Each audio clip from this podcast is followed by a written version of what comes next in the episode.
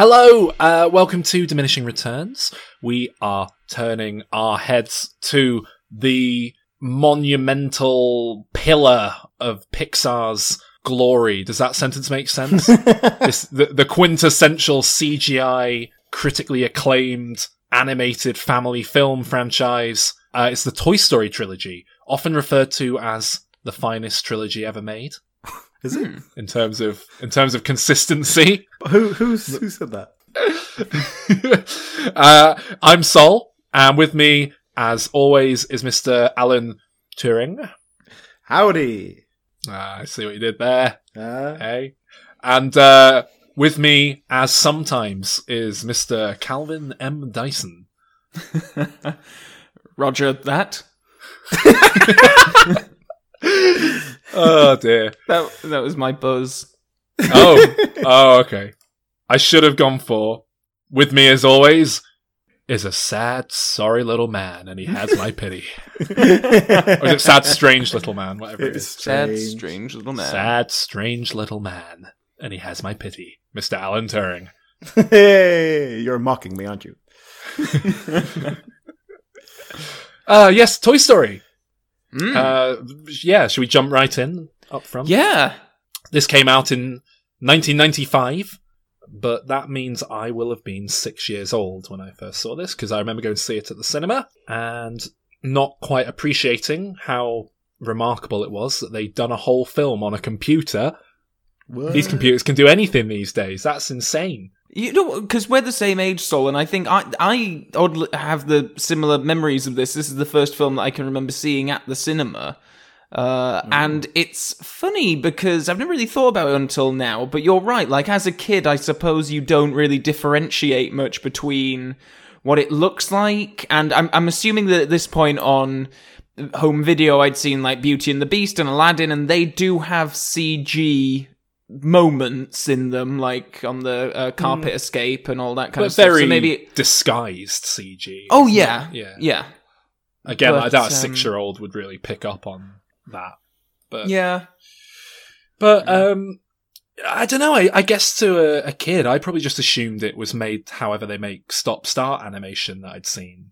I probably didn't couldn't tell there was any difference between. I don't know if I'll have known the process behind animating things anyway at six years old. So You don't even think about it. It's just there on a screen, it? You know. that's it. I, I remember my mum telling me they made it on a computer, and it was the first time they'd ever done that. After I saw it, and being like, "Oh wow."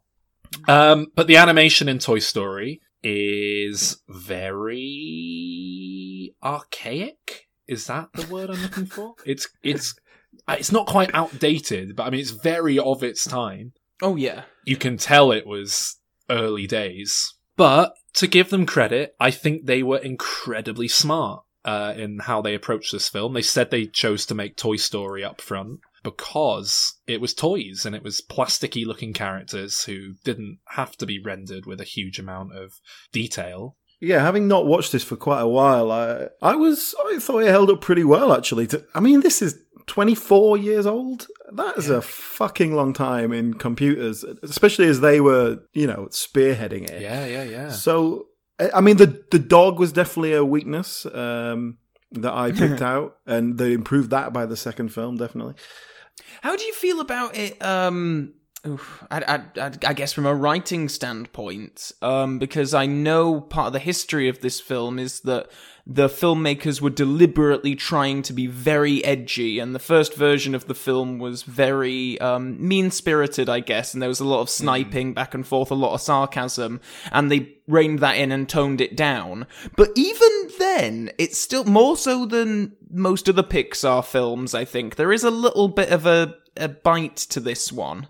I did notice how quick they were to turn on Woody.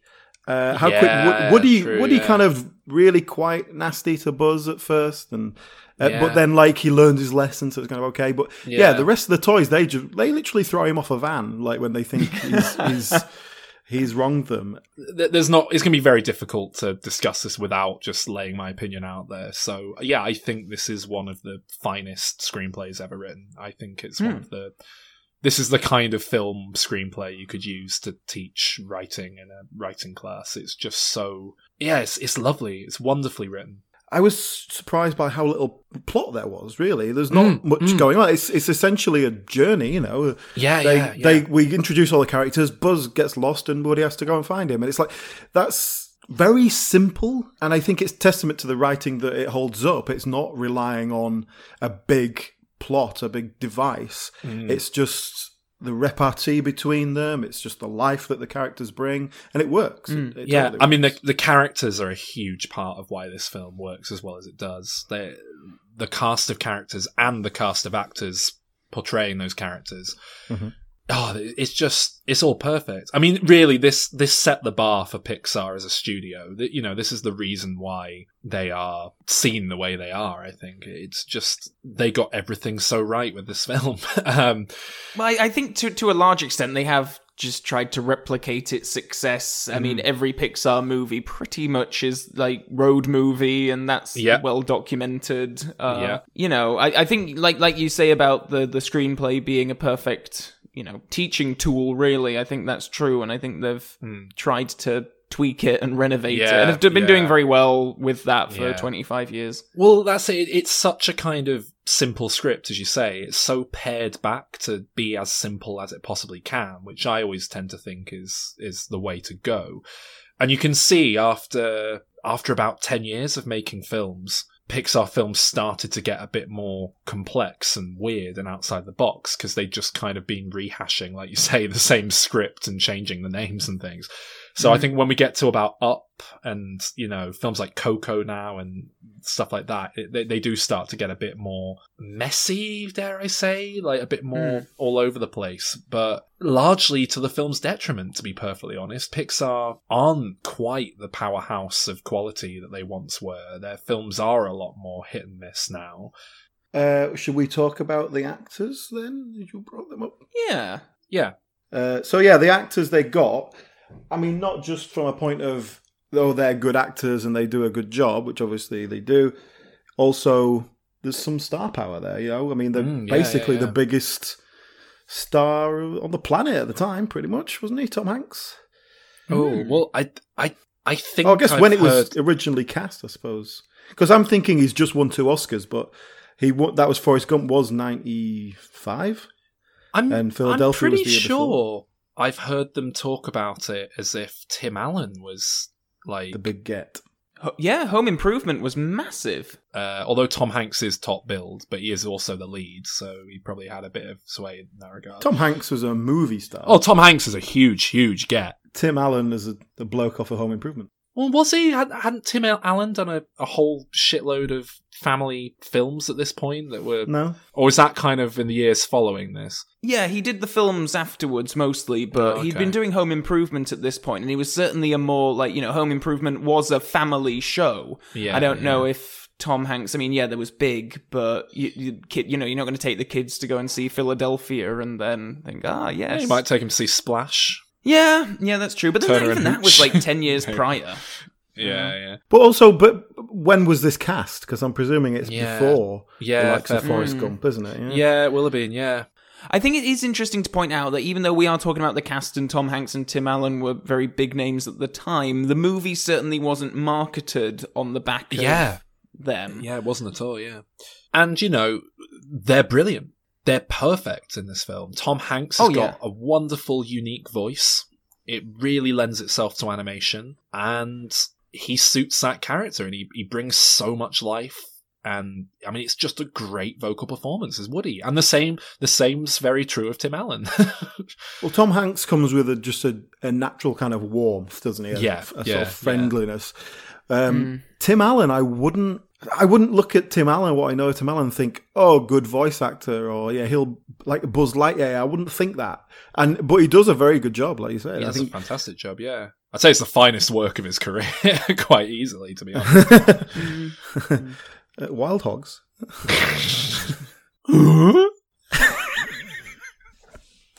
Uh, yeah, I th- it's it is fantastic uh, performance, and then in this in the sort of supporting Well, roles, that's it. It's not just those two. They could have kind of tapped out there, but they just kept going. Every single actor, pretty much in this film, is significant in some form or another. I'd say they were good character actors. Yeah, yeah, yeah. They're, they're not on the level of stardom that Tom Hanks. No, no, Tim not Allen not the just- same level, but Don Rickles was a very well-known stand-up comedian. But I think it, like Don Rickles is uh, an institution, but he's not an actor particularly. So it's like it's like putting Bruce Forsyth in your in your Yeah, film, yeah. And he's not really someone who's known for family-friendly stuff either. He's Hmm. and he's quite quite blue, isn't he? His, his material, it's quite Can be. Well, he he's, he does insult humor. That's what he does, Yeah. and, and definitely that comes across in Mr. Yeah. Potato Head. God bless you, black people. I love you. I really do. As you're laughing here, I'm sure one of you guys is up in my hotel room robbing me. Although, like uh, you were saying, I think probably Calvin it had been toned down a bit from their original yeah, ideas, which is probably mm. why they got him in in the first place. Yeah. You've mm. got um you've got Ernest in there, Jim Varney, Varney, yeah. who I don't think we've spoken about before, Alan, have we, on the show? The Archangel of Basketball. Oh no, this is it. The big one. I've committed such a grievous sin against basketball that you've been sent here to take me out of the big game. For good. One technical foul and I'm a dead man. Get a grip, man. You're not dead. We got to do an Ernest season. At some I know, we point. We've really definitely have. talked about that. Jim Varney, he's kind of, hey, I'm Slinky. It's weird because because I can't do a good Jim Varney, but I can do a good Slinky, but I don't think he's. I don't think he's doing a voice. but you can't just go Up a bit. like, "Hey Vern, hey Vern." That's what he does. It's saying a lot that I don't think that people even realised that they'd changed the voice actor for the third one. Like he Oh, wow, just yeah, sound yeah, yeah. exactly the same. well, he died, yeah. Not to jump ahead, but um, no, I mean, I, I was surprised at how present Slinky was in the third one. I I think originally they'd sort of suggested it was just going to be quietly retired. He'd be there in the in the crowd shots, but he wouldn't have any lines. It was going to be one of those kind of situations. But and then you've got another wonderful, wonderful voice, uh, Wallace Shawn. You fell victim to one of the classic blunders. The most famous is never get involved in a land war in Asia, but only slightly less well known is this never go in against a Sicilian when death is on the line. perfectly cast as a neurotic dinosaur. I mean, what a great character that is as well. Just you know, he's a T Rex. He's meant to be big and scary, but he's a little little wuss. Perfect level of. I mean, I, pr- I sound like I'm being sarcastic, but no, it is like for this kind of film. That's exactly where you want to be pitching your humor. You know. Um, then you got John Ratzenberger, another wonderful, unique voice as Hamm, and you know, again, not not comparable to the likes of Tim Allen, sitcom star. Oh, I don't know, Coach. I happen to be very proud of my big ears. I mean, a lot of women consider them uh, erogenous zones during uh, heavy petting. Uh, he wasn't exactly the Ted Danson of the show. yeah, was he was he was a supporting role, but still, in still, Cliff the Mailman. yeah, yeah, But he's done very well out of this. He's been in every Pixar film to date. yeah, yeah. Why can't all animation get it this right with their voice casting and everything? It's just it seems like it should be so easy, and yet Mm.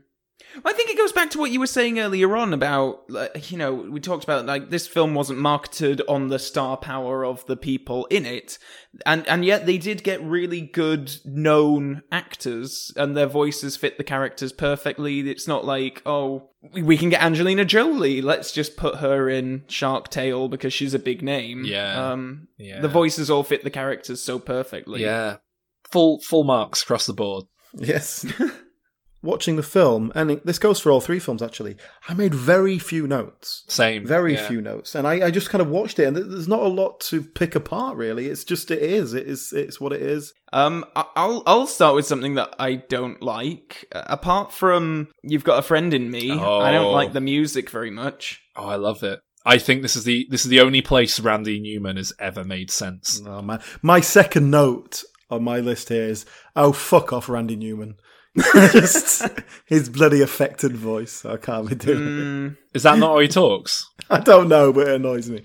I just assume he speaks like this. Oh, I hate that. There aren't 40 million assholes in this country. Not that many. There are that many racists, however. So, can you be a nice person and be a racist? Maybe not. I, I, it's specifically the song that plays when Buzz is having his um, No! you know, crisis. Can't be true. Could Yeah. fly if I wanted to. I hate that. Bird in the sky. I can fly. Yeah, no, that is a very like. What are they doing? that song And I actually, I, I prefer um, "You've Got a Friend in Me" when it's the duet that he does with that. Is it Lyle? Lyle Lovett? love it. Yeah, yeah. Yeah, I much prefer that version. Or just just to jump ahead while we're talking about it, the Spanish version of "You've Got a Friend in Me" in, in the third film, I fucking love hmm. that. That's the one that's Oh, been yeah, going that's around in my head since I watched it.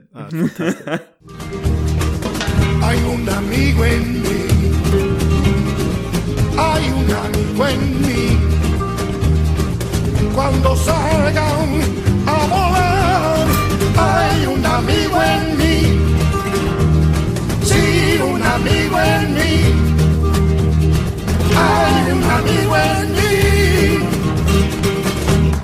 Hay un amigo en mí. I think You've Got a Friend in Me is a wonderful, wonderful song. And I think it so perfectly sets a kind of tone for this film. And um, I believe Randy Newman composed the music for this film, not just the songs. Is that right? Yeah, because he's done the music for like Monsters Inc. So I, I, you know, I want to give him credit for the score as well. I think this score has such a unique quality of, of kind of childlike. It, it sounds like you think toys should sound. I don't know. It's just I think it brings so much to the film. Remember what your old past said. Boy, you got a friend in me. Yeah, you got a friend in me.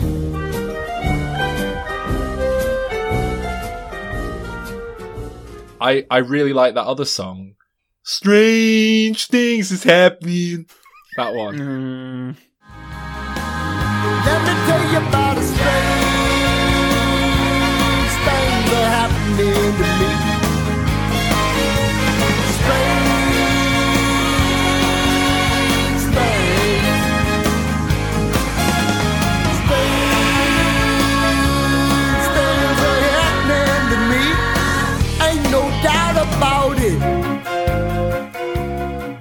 Love it. Nah. The only one I'm still not on board with is the the one you mentioned. The flying. Oh no, I'm falling. Oh no.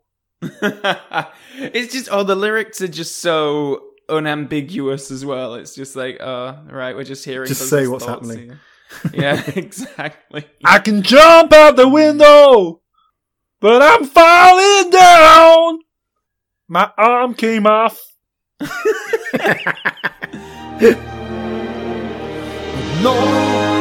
it can't be true. I could fly if I wanted to, like a bird in the sky. If I believed I could fly, why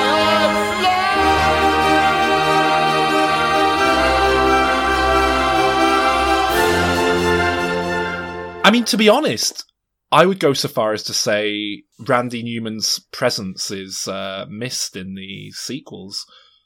Personally, but Wait a minute, didn't he do the music for the second one? yeah, but he didn't sing anything in it. Oh, oh yeah, because he was supposed to, and then they got like a nice singer in to they that. got death threats.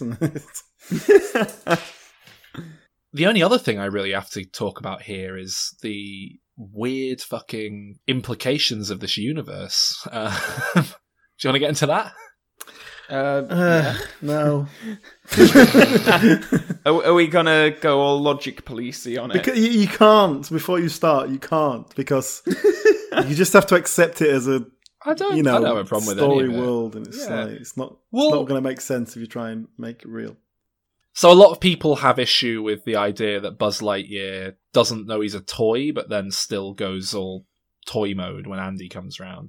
Mm-hmm. And like, I don't mind that. You chalk that up to like toy instinct or something. I'm fine with that. Mhm. But then at the end, they, I don't know, that there's almost a sense of like, this is some holy thing. They can't possibly, you know, they have to remain inanimate for whatever reason. But then at the end, the, the climax of the film, they, they reveal themselves to be sentient beings to freak a, freak a kid out. A Mhm. kid who, who we're meant to think is evil because he, because he likes to play with toys by blowing them up. Even though he ca- cares for his dog, his actual animal. and the dog seems perfectly happy, although it is very aggressive. He um he uh, Perfectly happy. he takes his aggression out. It doesn't seem like he's got the nicest life. That kid. He takes his aggression out on uh, on inanimate objects. He's living on a very nice street. I mean, that's a nice neighborhood. So it couldn't possibly be a nasty piece of work. I'm just saying that the house looks nice. Like, let's not let's not chalk it up to his background. I mean, Yeah, his sister seems all right actually. Yeah, yeah, they just got a dud of a child. Well, to be honest with you, I watched it. I thought, you know, this kid is he's quite creative. He's, he's Well, that's it. Because the, the the weird monstrosity toys he makes are fucking cool. Mm. But are we supposed to feel sorry for them? Because I th- think we are. Yeah, I I think we're supposed so, to yeah. feel like, oh god, he's uh, mutilated these Yeah. toys. But I, especially considering, I will talk about this later on. But the new film is proposing that toys can be created. That's kind of why by- I want to get into the weird Right. Implications of this universe because the franchise Yeah. has just decided they're going to lean full tilt into it. So, um, Mm. Well, I, they're gonna do it. I don't know if they're gonna Yeah. explain the, the physics and the logic of it. but- I yeah, you can't think about it too much. I guess that's especially when you start to think, okay, so now there's CCTV cameras, right? What's going on now? So they can't move at any point ever. so yeah, you know, you, you need to go with it. I think, but I think it, it works really nicely as a concept that toys come to life. I know it's kind of seems obvious, but I think that's quite out of the box kind of idea, and I think we all take that for granted now because we grew up with Toy Story. Oh yeah. After seeing this, I remember being like six, seven, and like leaving my toys and then running back into the room, you know, unexpectedly to try and catch them at it. But I didn't. Didn't. uh. No. all right. So, what would you guys give this one out of ten? Really enjoyed it. Yeah, very solid, uh, and you can't deny the influence it's had. Um, I'll give it a very solid eight out of ten. I'm the same actually. I prefer the other two more.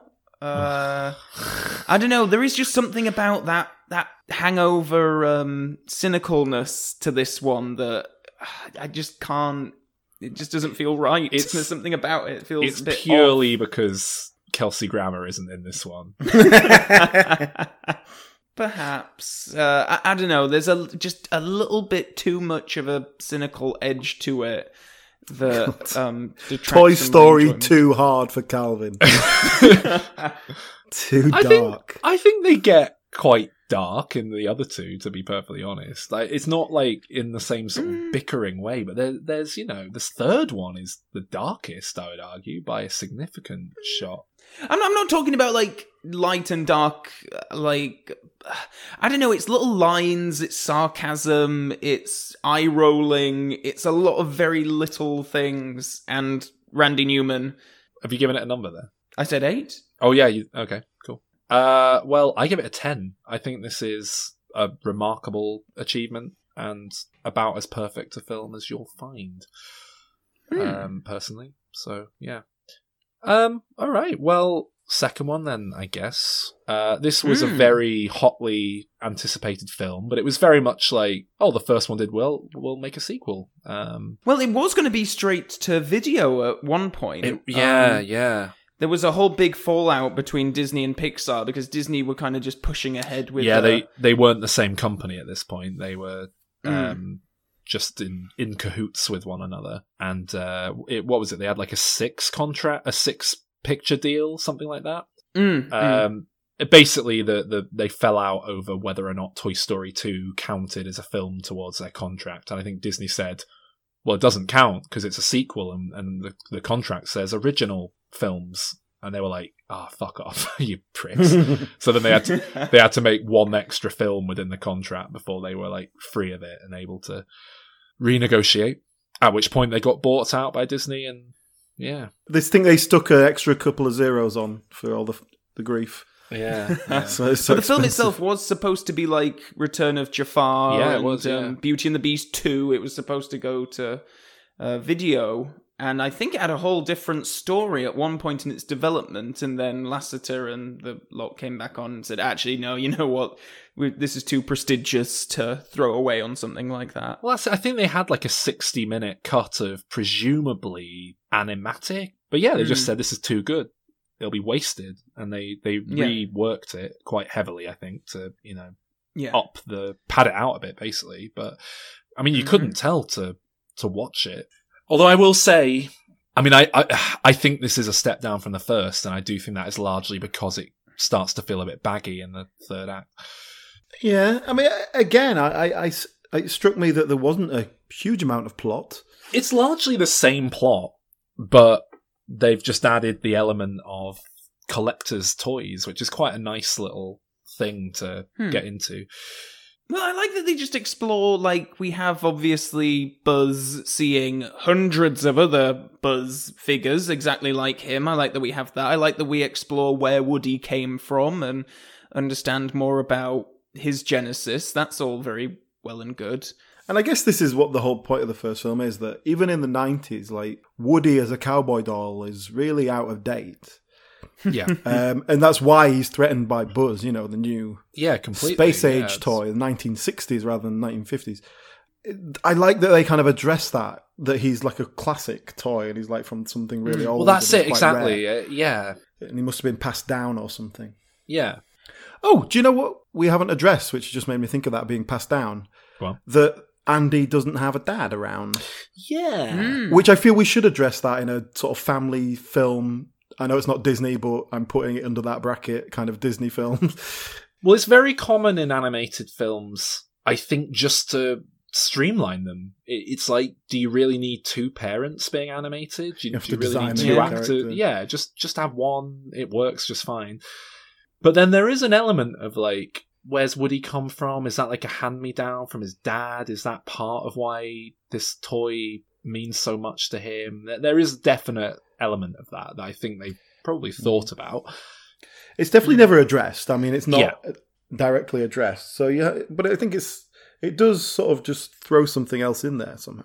there is a very prevalent fan theory about um, the little girl who used to own Jessie and this one is his mum, Ah, yes, yes. which I don't know really. I very much doubt is how the film was intended to be put together, but it, it does yeah. hold up better than it probably Does ought it- to. Add anything at all though? Does it maybe- Um, no. no, not really. No. I think I think Woody is the ghost of his dad in a doll. That's my fan theory. Yeah, so I mean, w- one of the big notable things about this is it, it does the very sequely thing of just it's a sequel, so check out all the new characters. Yeah, but they're all so great. Yeah. I love it. The main are, one yeah. being Jessie, who very Mm. much feels like, oh god, we need a, a girl character. Yeah. Um, is one of the main cast now. Do Um, do you feel like they would have set this up as a love interest for Woody had they not already done it with Bo Peep and they'd kind of Yeah, painted themselves into that corner? Because, Mm.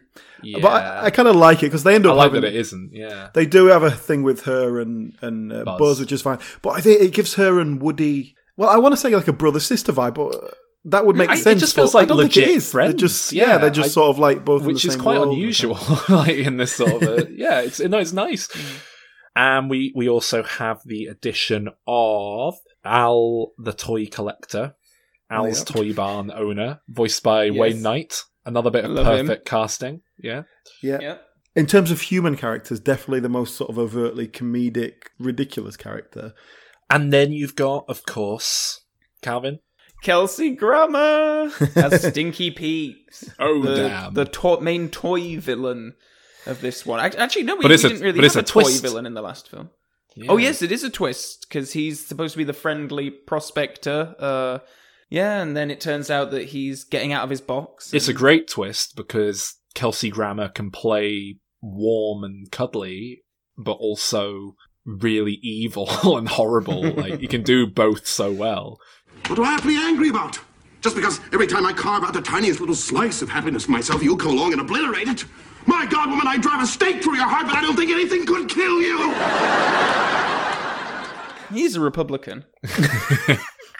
But I, I, I was, to be honest with you, like his character is really quite small. It doesn't, he doesn't do a lot uh, because there's so mm, much other mm. stuff going on, I guess, and they just set him up enough so that there can be the twist. But it's not, it's not the big finished, like for example, we will see in Toy Story three, and because you've got Al as well. But Al as a villain is, I don't know, somehow more passive because he's not. I don't know. He is like a bad guy, but he's not like trying to hurt them. He's just doing his thing, and they're in a different world, you know.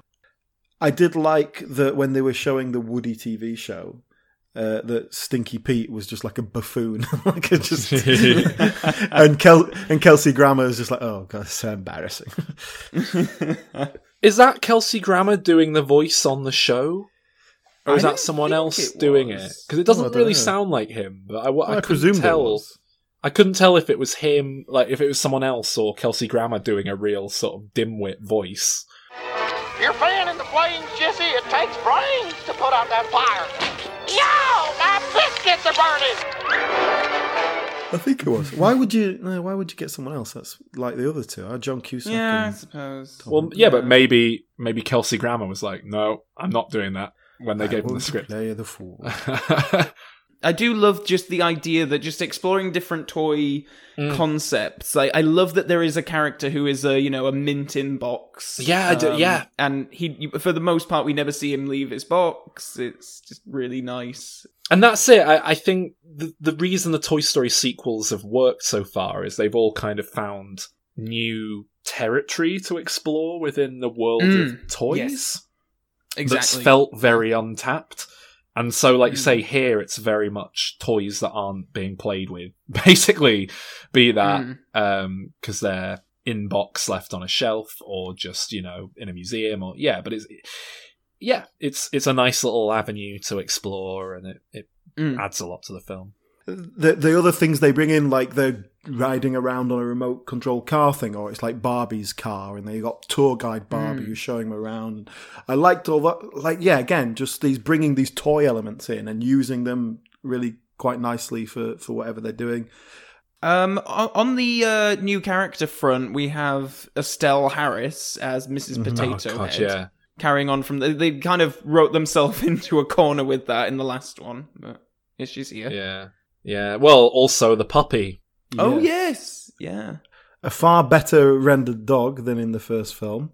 They've obviously Yeah. worked on that. I did think though, in terms of the puppy, it's a little bit too conscious of like it's like a bit Woody just like is its owner, like it just responds to him hmm. like it can speak English. Like more than even if it was a human saying that. Like, it'll say very specific instructions to him. Yeah, I don't mind it responding to Woody as if it's his owner, but I do have an issue with it that responding to Woody as if Woody is speaking dog language. Yeah, yeah. I bit- kind of agree with you. Yeah, it's kind and, of- and the a- bit there's a thin line there, isn't there? Yeah, and the bit when he says at casual and then it does a little comedy bit is just a bit, oh, you've kind of broken the reality of the film as we knew it. Exactly, because I think it, because it is, it's like these toys in the real world. You know, that's the whole Yeah, point. yeah, and that's it. It suddenly just becomes a cartoon world when Kind of what I meant with Al as well of Al's Toy Barn. Like it's um just a little bit off reality. In terms of I that I actually I actually had the exact same uh, note about the second film is that beyond not just that, but there are a lot of moments in the comedy in the first Toy Story all feels very born out of natural situations and characters. Mhm. In Toy Mm. Story two, there's a lot of oh that was just a gag that was like written in as a little joke. Like it, it just feels a lot more Yeah. like boom joke hey and there, and there's also and this is something else they do in the third one. They can't just leave Buzz as he is. Like they seem to Mm. want to mess with Buzz, uh, and like they don't have any compulsion to do that with any of the characters. But yeah, so Well, it's because they got so no. In in this one, it's purely so they can get Spaceman Buzz back into the mix. Because so much of what worked in the first film was that dynamic of Mm. his him being delusional and interacting with the other toys. And I think it was just them trying to do the um, how can we get back to what worked about the dynamic in in the first film. But yeah, then they they were too scared to embrace what he becomes in the next one as well. So yeah, I mean, ultimately, it's a really great film and a really great sequel. but I do think it's just slightly less impressive than the first one. It's just slightly baggier, slightly less of a, a, a revelation out of this, Yeah, you know, yeah. unexpected thing.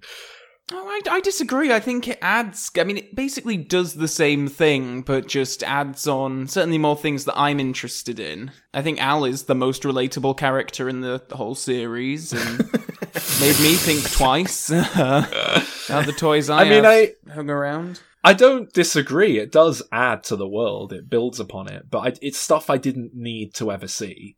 Hmm.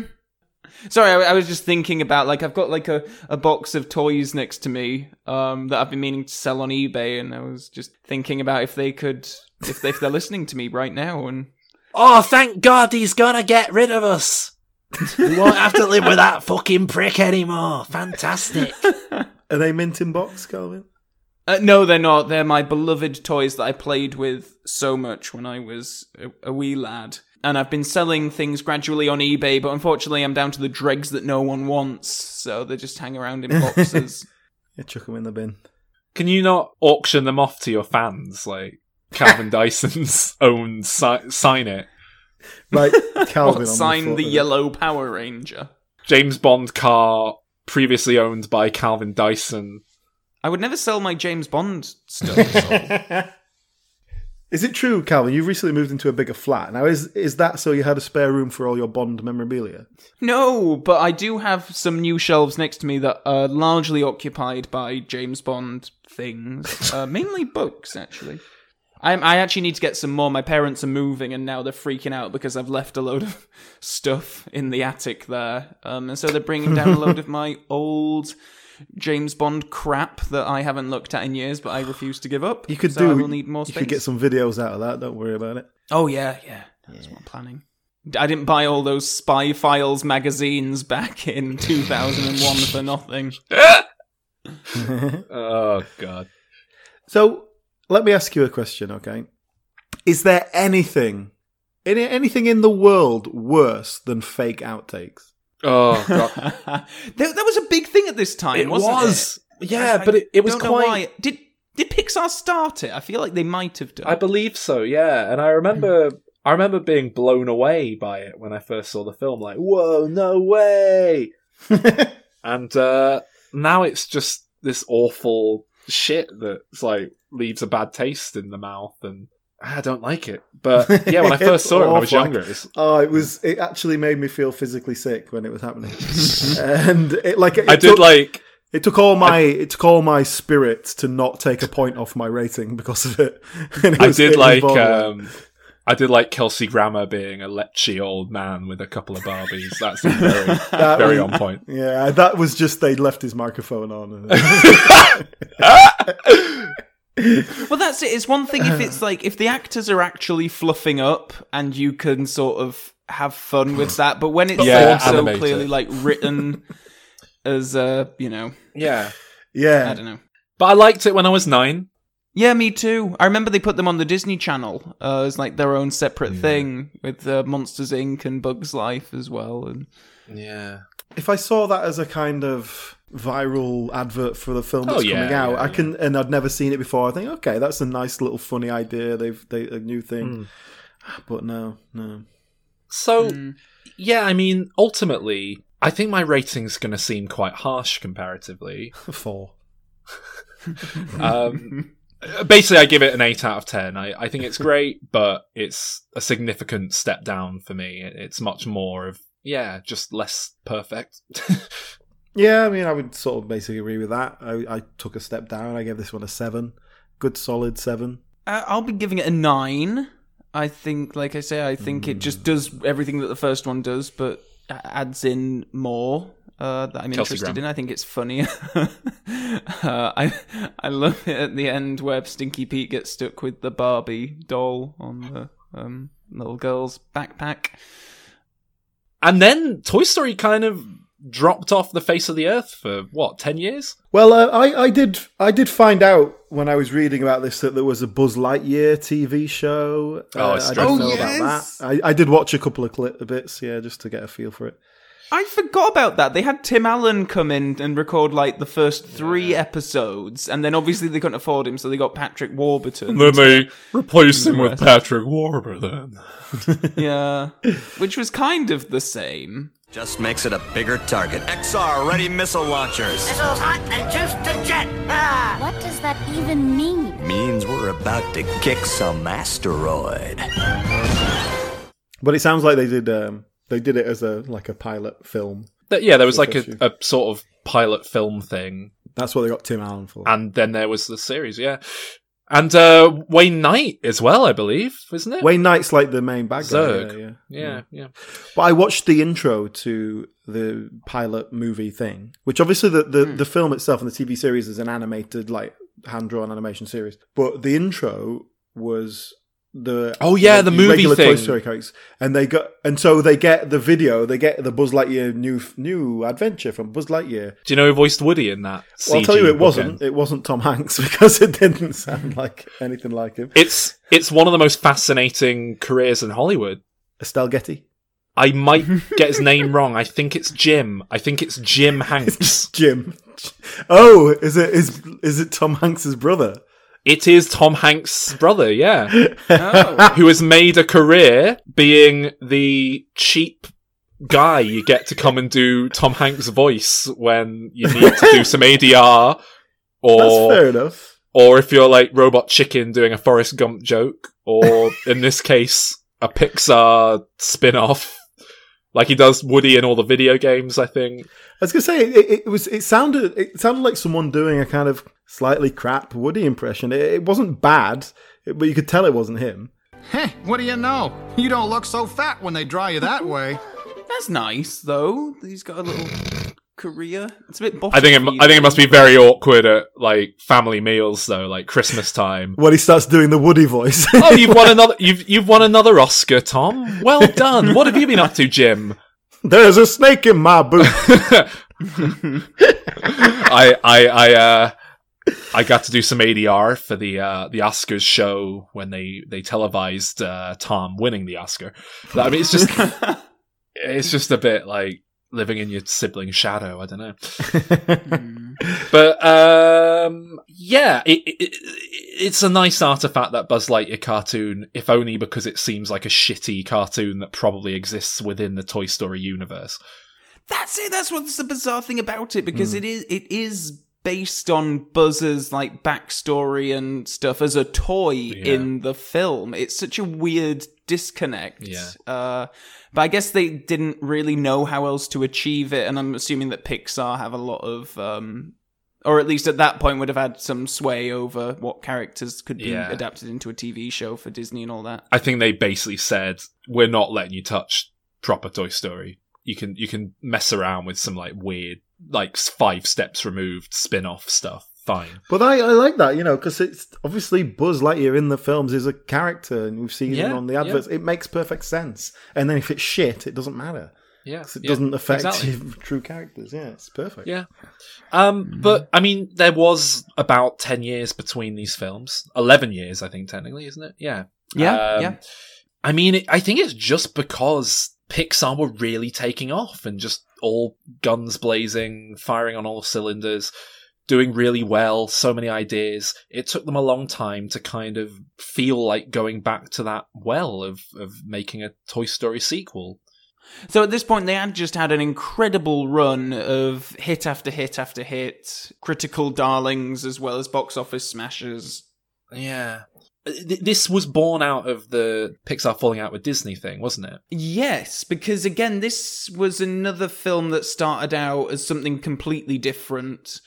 I think it was uh, due to Michael Eisner, who was the head of Disney at the time, and he was he. I think they they gave off Toy Story to another animation studio, and I can't remember what it was called, but they had a whole idea about um like a, a bunch of Buzz Lightyear toys are being recalled. It was one of their in-house Disney straight-to-video studios. And yeah, they they basically had a full Toy Story 3 in in quite a long way towards being released, which uh, it was largely a bargaining tool, I think. They were saying, look, we don't need you. We we own the we own the uh, the intellectual property rights to all the films you've made for us, so we can just do sequels to all our own to all these films. Like we don't need you, and we're going to start with Toy Story three, and it was about Buzz Lightyear being recalled to Taiwan, which um, doesn't really make sense that a toy like that would be recalled. And but um, you know, I guess a decent enough premise for a film. And then they merged with Pixar, and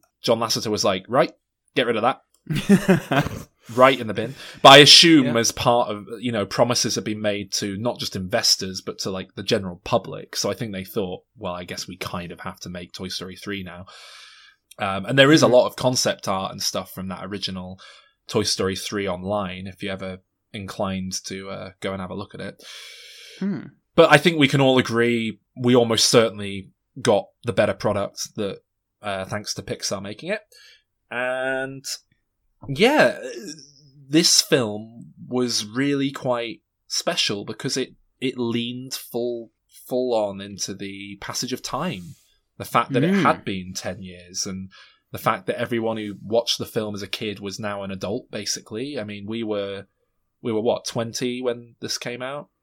Well, yeah, I think we were just at university, but we were basically Andy's age, which Yeah. was significant for me anyway. Well, that's it. Andy Andy was our age when the first films came out, and they Mm. let him age in real time. And the original voice actor who voiced him came back as an adult and provided the voice. And the film doesn't shy away from it. It's about it, it's it's really quite bleak in a lot of ways. Like up front, you've you've lost half the um the toy characters from the previous two films. You've only got like this core cast of the favorite toys who are even still, you know, knocking around. Wheezy's gone and, and Bo Peep and what have you. It is it is the core characters that we know and love. They haven't like Yeah. haven't got rid of any of the major characters. Yeah. But then the dog comes in and he's all old and it's kind of a joke, but it is Hmm. like, yeah, that dog's going to be like that Toy Story 4. They won't address it, but I can guarantee you that dog's dead by now in the world of Toy Story 4. Kids these days have it easy. Like, I Yeah. remember when we were, like, you know, 18, 19, us going to see an animated film would be, still have that little tinge of. I still remember when we went to see Coraline Soul and being stood there at like 9, 9 p.m. and seeing, like, oh wow, everyone here is sort of like late teens and 20 somethings like us.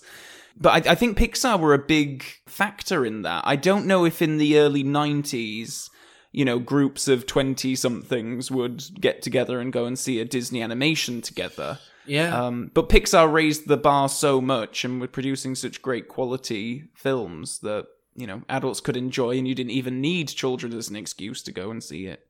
Except I do remember feeling very awkward that time when we saw Winnie the Pooh.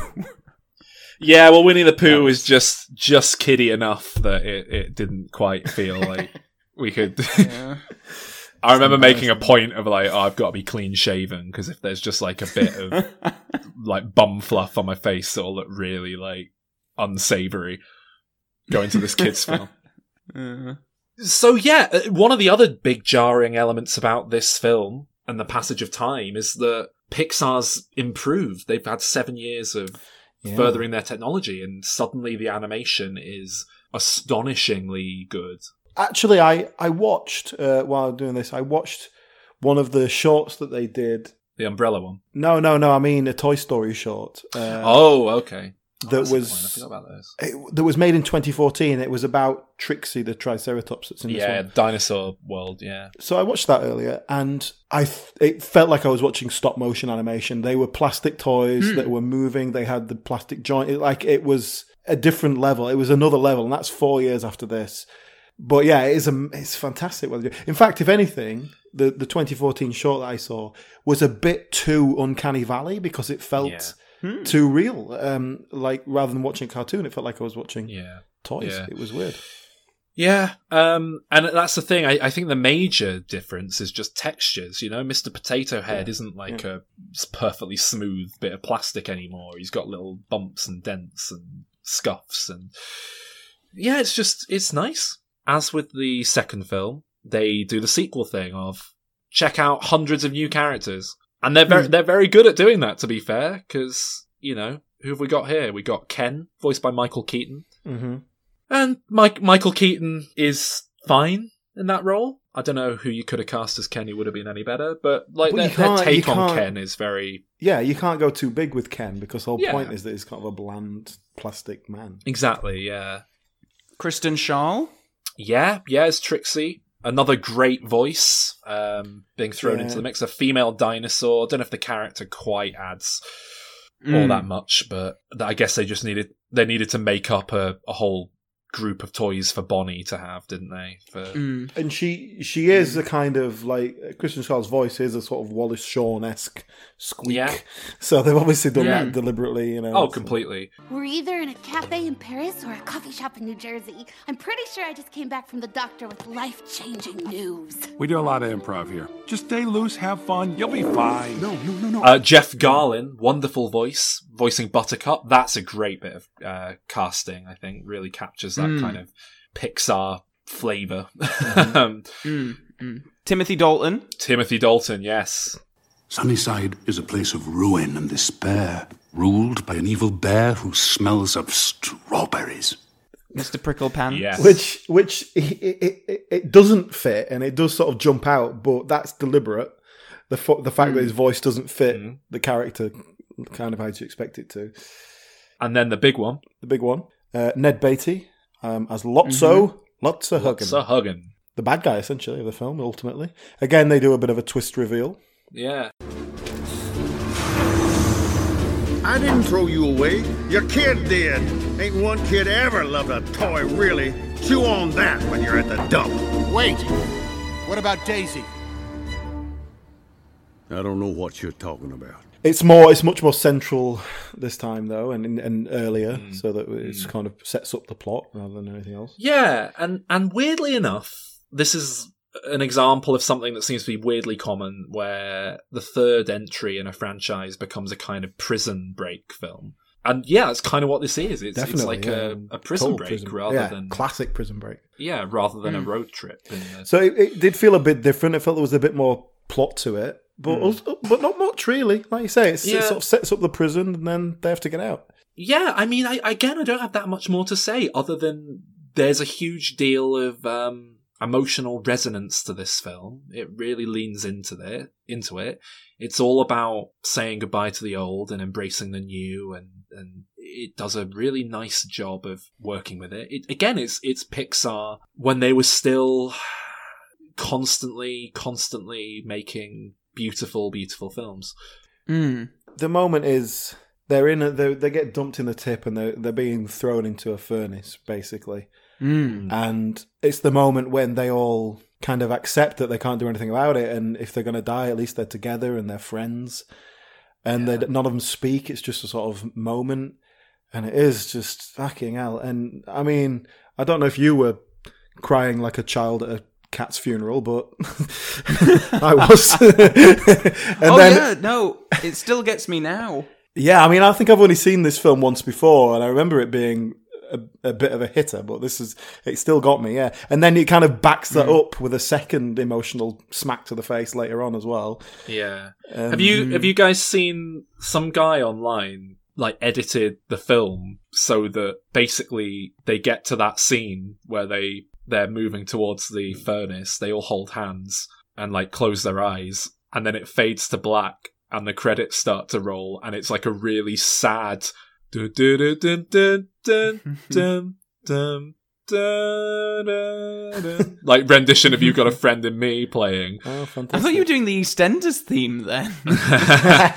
and they but they they like burnt it to Blu-ray and told their told their mum we're going to watch Toy Story 3 she'd never seen it. Oh no.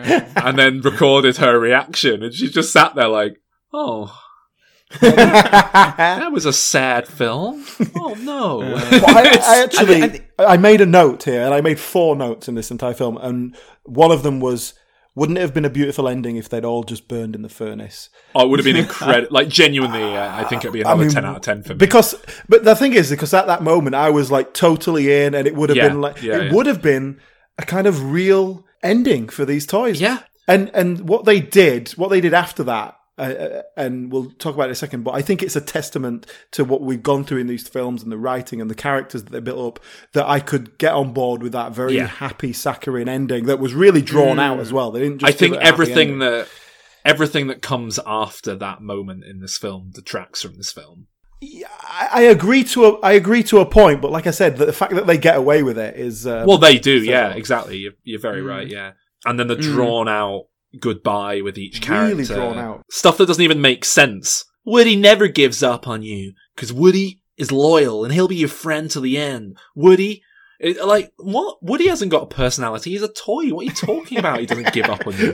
I'm not sure you've quite bought into Oh, the imagination of childhood there. Yeah, Missed Yeah, the no, point of these films altogether. literally, of course, but I think you did. You, you must have given your toys personalities and uh, I don't know little characteristics. I certainly did. I, yeah, I, I you know I loved the ending, and especially like at the time that I was in my life watching this at university, where I. Unlike Andy, had packed away a load of toys and brought them with me Yeah, yeah. to, to my studies. um, and I I just thought I thought it was quite beautiful. I love that he passes them on and he has one last play before. But I mean, I think that whole ending is negated now by the fact that they are doing another one. Well, that's it. This is the end of the story, and it is an ending. Yes. It's a big finale, and it it it's a lovely one. It, it closes out this trilogy in a way that's so great. Yeah. Um. I mean, I want to talk about a couple of other things, but should we Yes, should we yes. rate Toy Story three so we can get into the fact they're making the fourth one? Mm-hmm.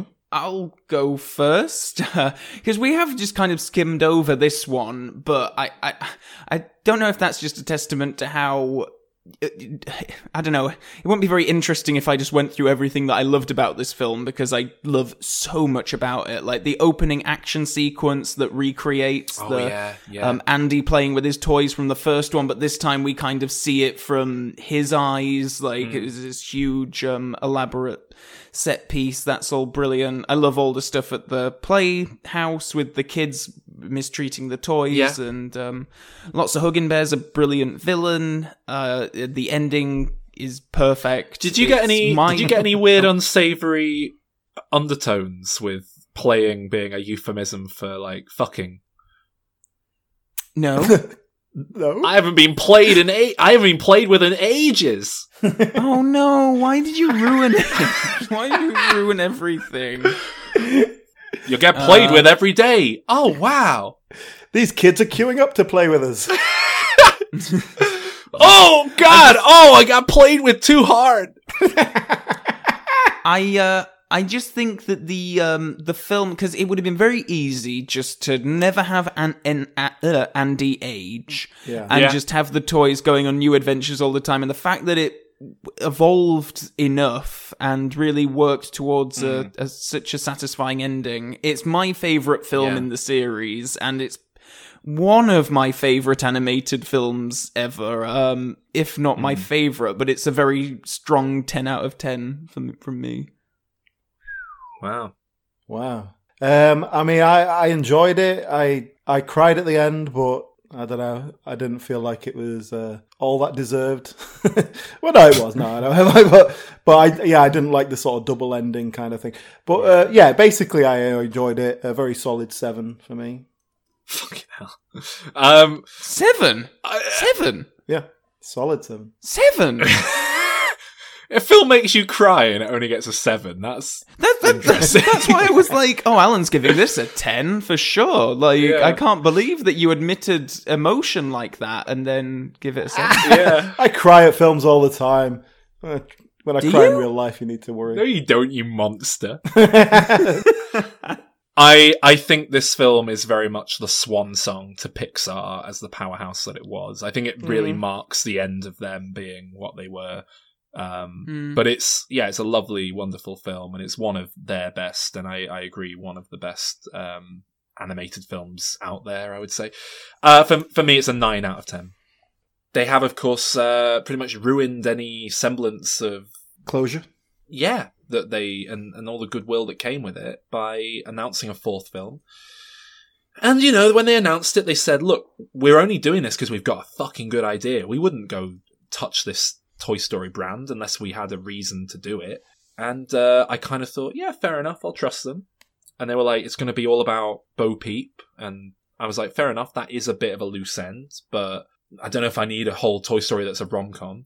Well, they've changed the character completely from what we saw in the previous ones, and I, I don't know. I never left Toy Story three thinking, "Oh, yes, I really." know. and so much of the marketing of this new one is like, "This is what was happening to Bo," Yeah. and I'm like, "Did anyone care?" I Exactly. I certainly didn't. When are we getting Toy Story 5 about Wheezy and what he's been up to?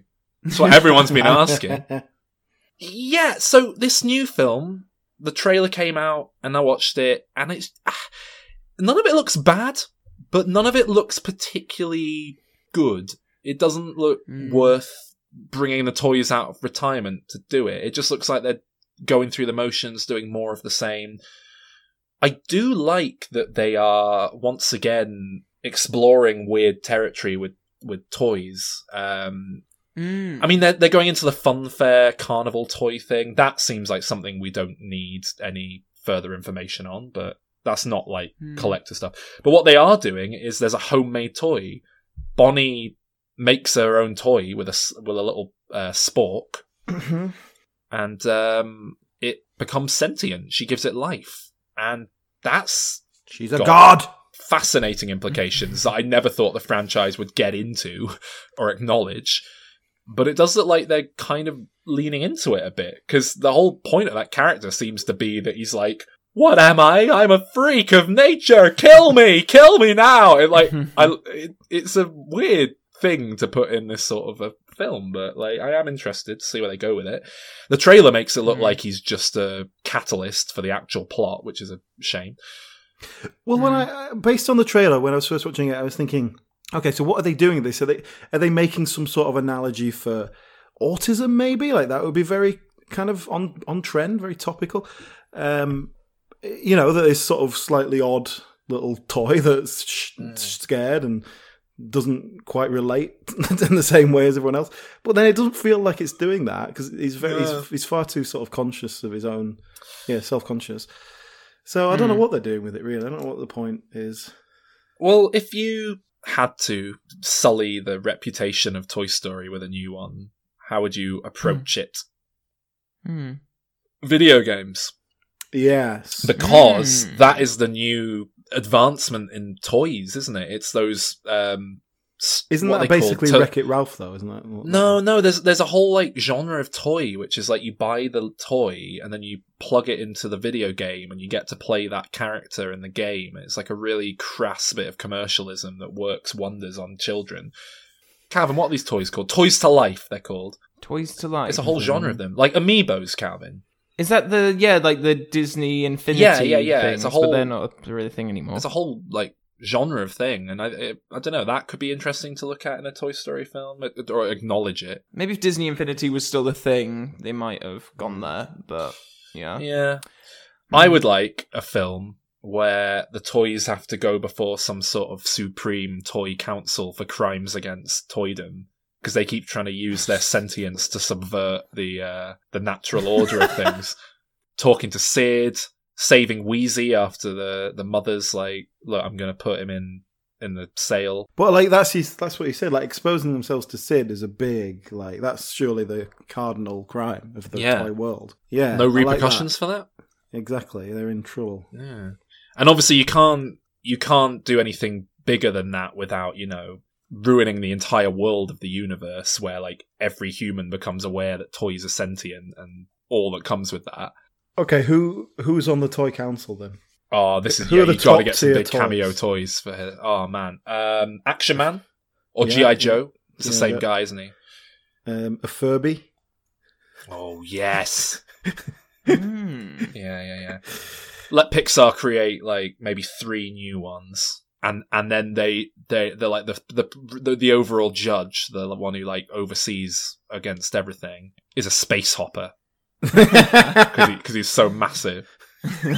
is that a toy though, or is that just apparatus? Is a tennis racket sentient? It's got a face on it. A tennis racket? No, a space hopper. Oh right. Mm. I do. I like the idea of a a generation gap between toys. So you've got all these really old school toys, like the elders who don't understand the new computer toys. Yeah. like, oh, we don't understand. I'm a I'm a wooden train. All right. Well, maybe you could work the Toys to Life toys into there, and and have a kind of new, you know, you've got the elder toys, but then maybe they redeem themselves because there's some sort of toy civil war between the old toys and the new video game toys, and then there's there's there's your areas to explore. There's stuff you can work with there, right? It's better than a fucking ventriloquist dummy. Yeah. And yet, despite being a big fan of the um the series, I'm not actually very excited about Toy Story 4 coming up. And I don't know if I'm just having a bit of fatigue with like, oh well, it's there's Aladdin and then there's, you know, whatever Lion King's out soon, Toy Story 4, it's all just the same Yeah. stuff. I'm incredibly. I just can't bring myself to care. I'll go and see it. I think it's probably going to be good. I just can't bring myself to care. Oh, yeah. It's really weird. But I don't. It's not even like fatigue with films because I can't help but see, but be so excited for the new Godzilla film, and I know that's going to be shit. As the years go by, A once in a lifetime collection. never die. Diminishing Returns Music presents Saul Harris sings Randy Newman. You got a friend in me.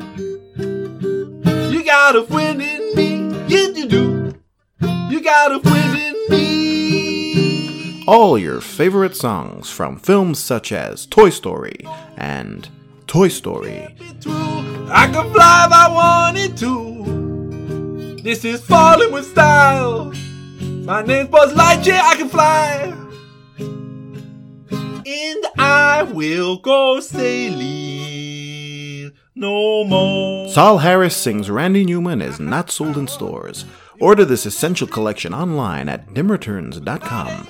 Just $8.99 plus shipping and handling. That's right, all this for just $8.99 plus shipping and handling. Let me tell you about a strange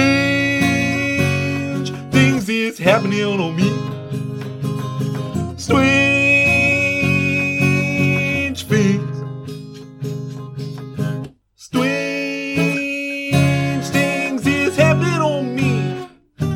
no doubt about it. Great music at an affordable price from dimreturns.com. The action, feel the attraction, color my hair, do what I dare. Oh, oh, oh, I wanna be free, yeah, to feel the way I feel. Man, I feel like Randy Newman. Bop, bop, it, oh, it, oh, bop, it, oh, it.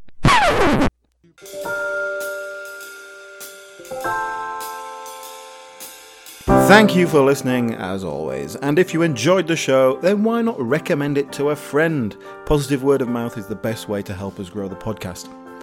But if you don't have any friends, and we appreciate a lot of our listeners are sad losers, then do head over to patreon.com forward slash dim returns, where you can support the show and get extra material for just $1 a month.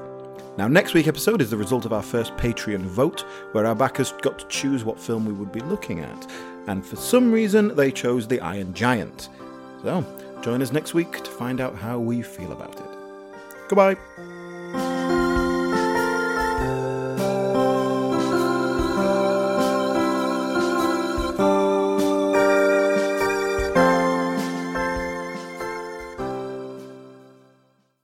We got two tens out of ten uh, in in this program, and and Austin Powers You know didn't that- turn up. I was going to say, you know what that means? I didn't want to remind you. What does that mean? Ding dong. oh, I'll just open the door. Oh my god! Look who it is. Yeah, baby. What's going on? Groovy, baby. 10 out of 10, baby.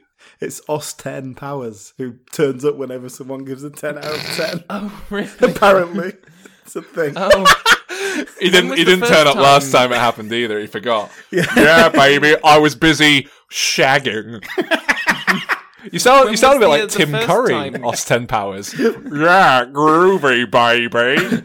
I don't remember the first time, Calvin, but I remember the second time because Saul, Saul, no, sorry, not Saul. Austin Powers said, "Hey, I'm back," as if it was something we all remembered and loved. But I don't know when it was originated.